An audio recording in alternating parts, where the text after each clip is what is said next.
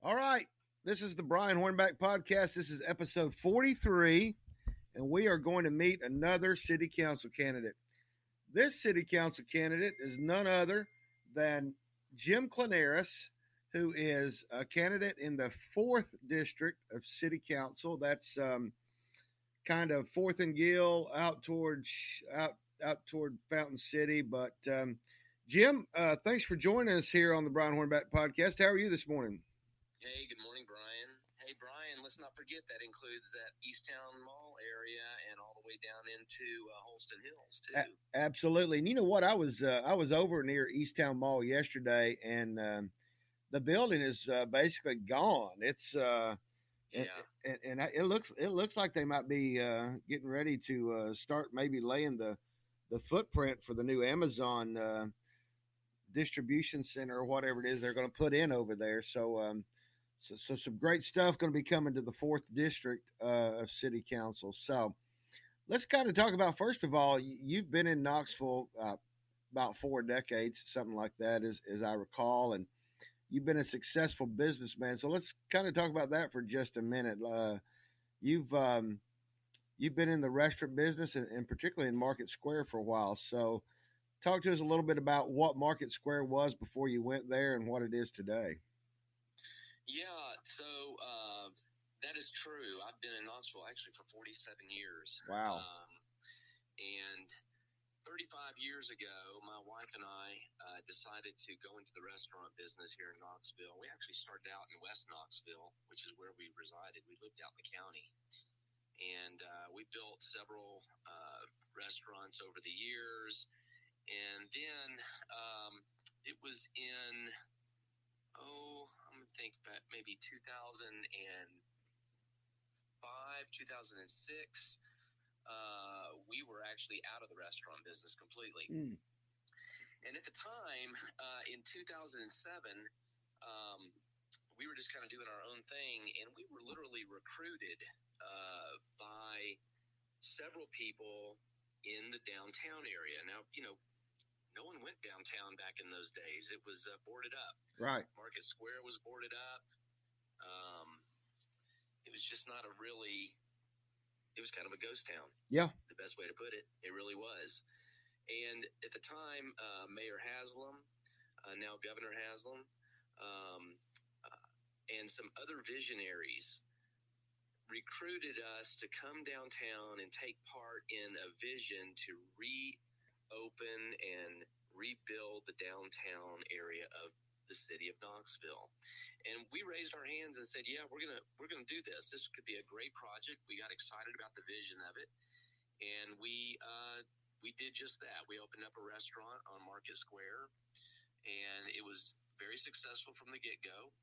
And we're very and we're very blessed. We've had that restaurant for 13 years. It's called Cafe Four, and um, and we were part of the initial launch, if you will, for the resurgence of what we now enjoy is downtown Knoxville.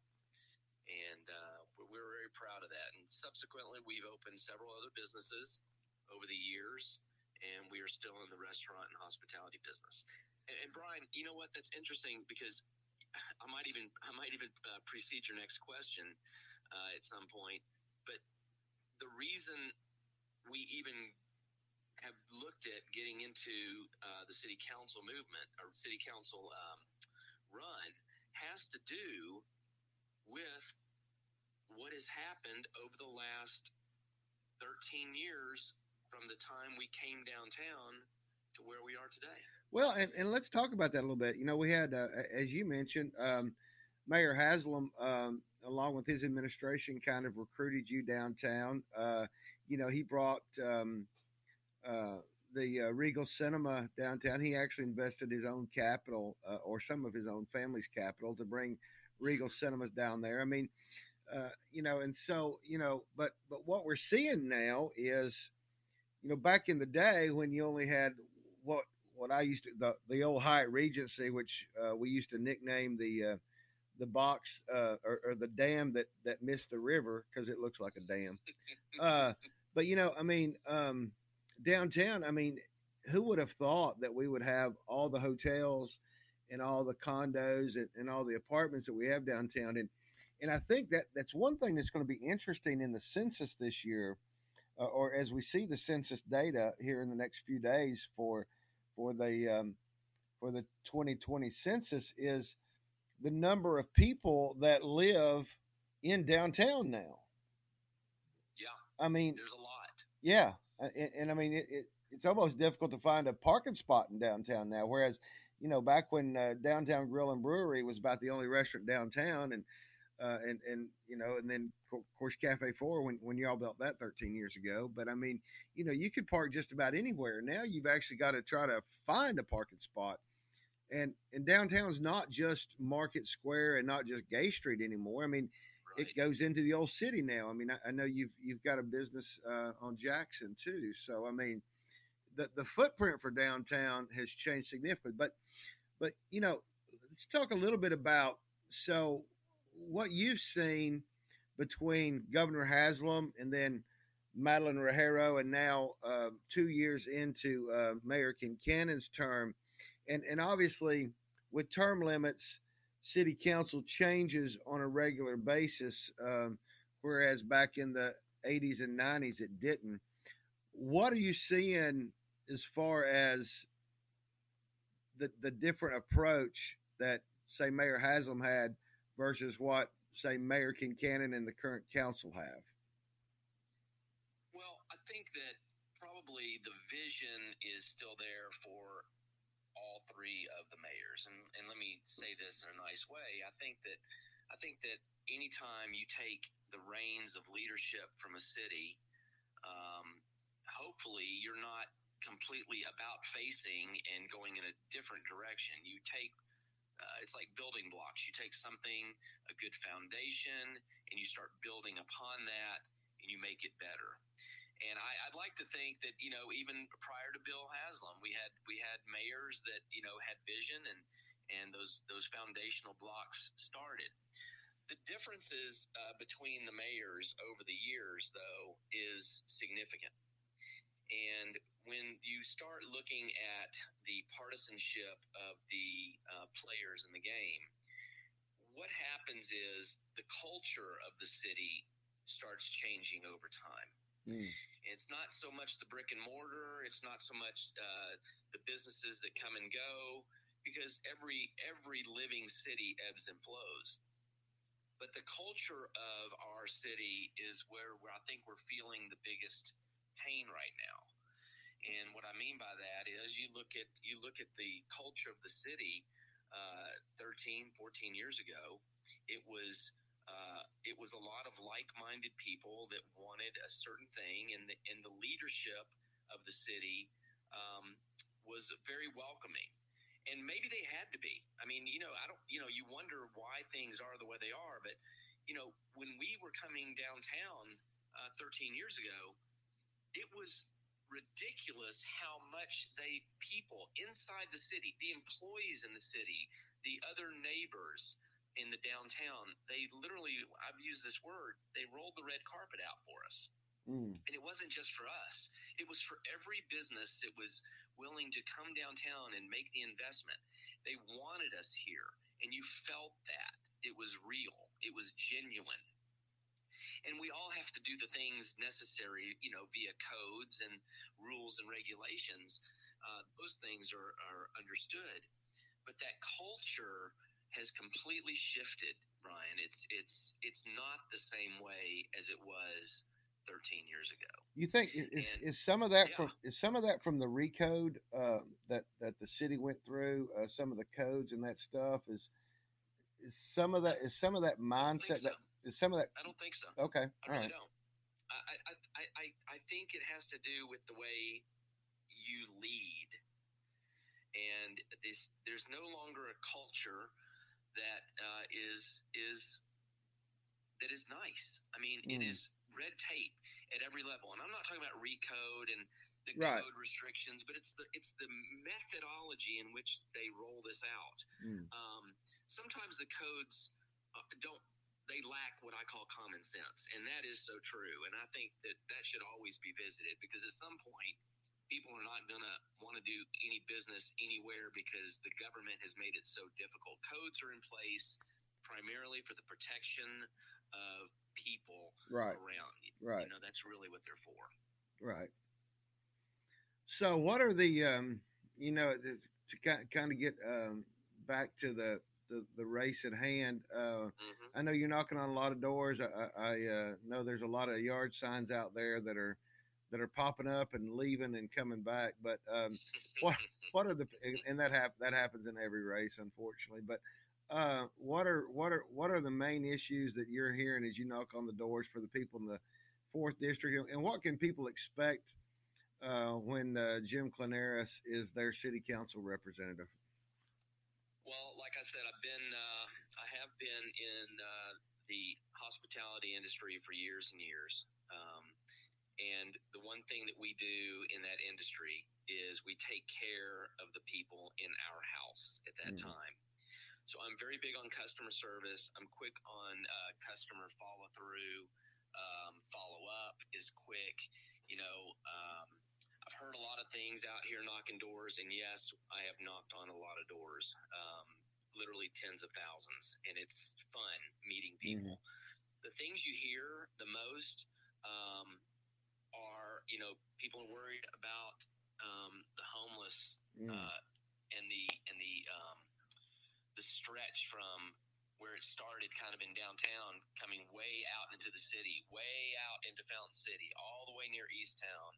Uh, Holston Hills is is now getting it way out east, northeast, and you know beyond the city, you can drive down I forty or seventy five, and you can see it all the way out at Emory Road. You can go to Campbell Station Road out near Farragut. Oh yeah, homeless situation. It's everywhere. Yep, it's everywhere. So that's a big concern. The other issues that I hear are um, speeding. Mm. Flooding is probably the number one thing I hear about in uh, North Knoxville, yeah. and and that has blown my mind away because, excuse me, um, think about that. Flooding is not something that's just happening. Some of this flooding and the issues have been going on for decades. Oh yeah, and the city doesn't seem to be able to pull it together to take care of this. Yeah, I remember. I remember when Broadway used to flood on a regular basis. Mm-hmm. Well, you know, you go down uh, like Beverly Drive mm-hmm. in down there where the city and the county lines meet. Right. Uh, there's railroad tracks there. Yep. You've got a combination of speeding, uh, bad roads, and significant flooding, and the and the constituents that live out there are really frustrated. They just they don't seem to be able to get anything accomplished um, I've jumped in before even being a can- uh, before even being uh, elected to office, and had a couple of conversations with both city and county uh, government to try to facilitate some of the challenges that are going on down there. So I'm kind of getting a little bit of a test drive being a city council person. Sure. And how and how that happened was I just was knocking on doors, and I was just so compelled to hear uh, or compelled to do something based on what I heard, and I just picked up the phone, started calling the Knoxville City uh, uh, codes people and um, stormwater drains, and I called the uh, Glenn Jacobs people, and, and, and hopefully now we're going to be able to get together and at least have a conversation and open a dialogue around why we can't get this fixed. Right. And it's about bringing groups together. It's about facilitating and, and trying to come up with a solution and not just talk about the problems and not just walking away from it or you know hitting a brick wall and saying, "Well, I just can't handle that. I'm, I do not want to deal with that. I've got other fish to fry," and moving on. You got to well, stick with the problem until you get it done. And at some point, at some point, the city and county. I mean, as a as a former school board member, I, I saw it, uh, you know, 17, 18 years ago. But you know, at some point, we got to just quit pointing fingers at one another, and, and yeah. everybody's just got to everybody's just got to figure out how to fix it because end of the day, you know, I, I've been a uh, my wife and I were city residents for about six months right after we got married in '88. But uh, I've always grew up in the county, and, and I still live in the county. But you know, at the end of the day, city taxpayers are county um, are, are county residents and, and, county taxpayers. So at the end of the day, it has to be um, it has to just everybody's just got to figure out how to work together. Um, and that's probably you know I, I, think I think they're working together a little bit better. It's just to get past the, uh, you know, if we go back to the days of uh, Mayor Ashe and and uh, County Executive Kessel, I mean they they were fighting all the time. We don't necessarily have that going on with Jacobs and Kincannon, but you know if they can get past uh, some of the ideological political stuff, and, and, I think I think some new folks on council can can maybe help that happen.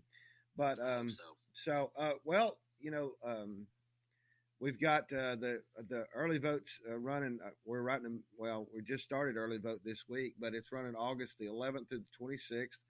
Primary election is uh, August 31st, and then um, uh, once you make it out of the primary, then you've got to run again till November. So um, I'll I'll let you have a couple minutes here just to kind of give your last your last little spill, and appreciate you being here on the Brian Hornback podcast. Yeah, Brian.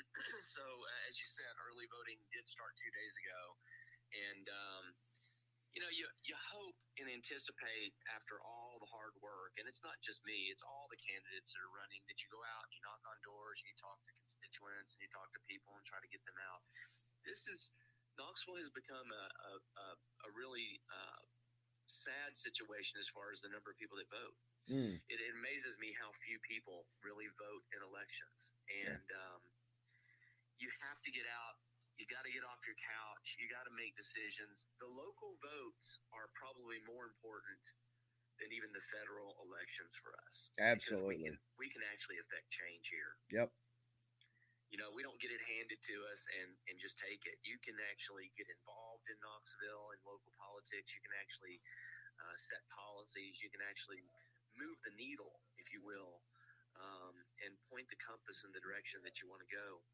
But it takes people getting off the mm. couch and uh, and and not being lazy. And I don't mean that in a harsh way. I mean it's just you got to get out and vote. Yeah, it's just um, just reality.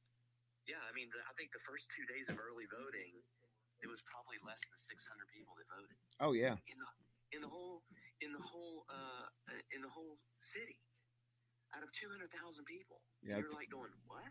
five locations on the first day, and only 338 people uh, voted out of five locations, which you know comes out to about about 60 less than 65 people per location over the course of about what seven or eight hours. Uh, it's um, you know, the good news is I had about 40 people call me and tell me they voted for me. So well, that's good. like that's good. Those people are voting for me. That's fantastic. they are anyway, but uh, absolutely. Uh, you know, you, it, it's it's it's important to vote, and um, uh, it's important to be involved. Uh, this is easy for me to say now. I never paid that much attention, just to be totally honest. Sure. I mean, I really didn't. We're, we're all putting our head down. We're doing our businesses. We have our jobs. We've got our families that we're dealing with. And you don't really think about the impact of what city uh, council and mayors have on our lives. Mm. But when you when you start getting, uh, you know, kind of woken up to the fact that, you know, things aren't the way you want them, or you come home and complain all day long uh, to your spouse about what's going on, and your spouse looks at you and says, "Well, quit complaining and do something about it." Then you start paying attention, right? And then you realize, oh my gosh, all of these things we affect, can be affected by our choices, and uh, and that's kind of where I am. Yep. And I hope that everybody listening to your show uh, considers just for a split second. You know what?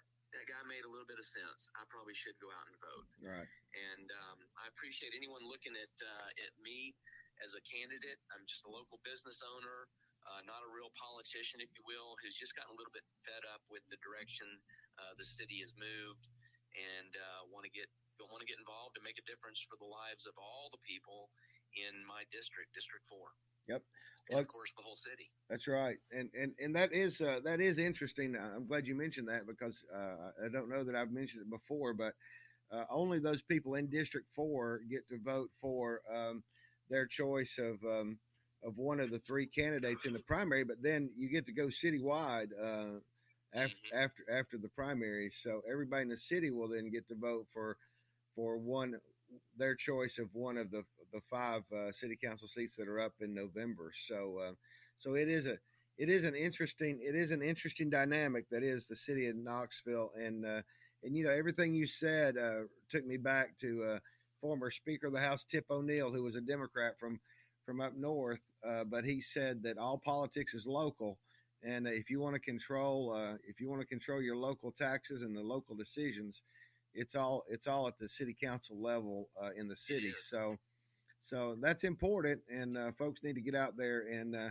again, uh, Jim, I appreciate you taking time to be on the Brian Hornback podcast, and good luck. And we'll be talking to you in a couple months as we get close to November. Thanks, Brian. Appreciate you and all you do in our community. Thank you, sir.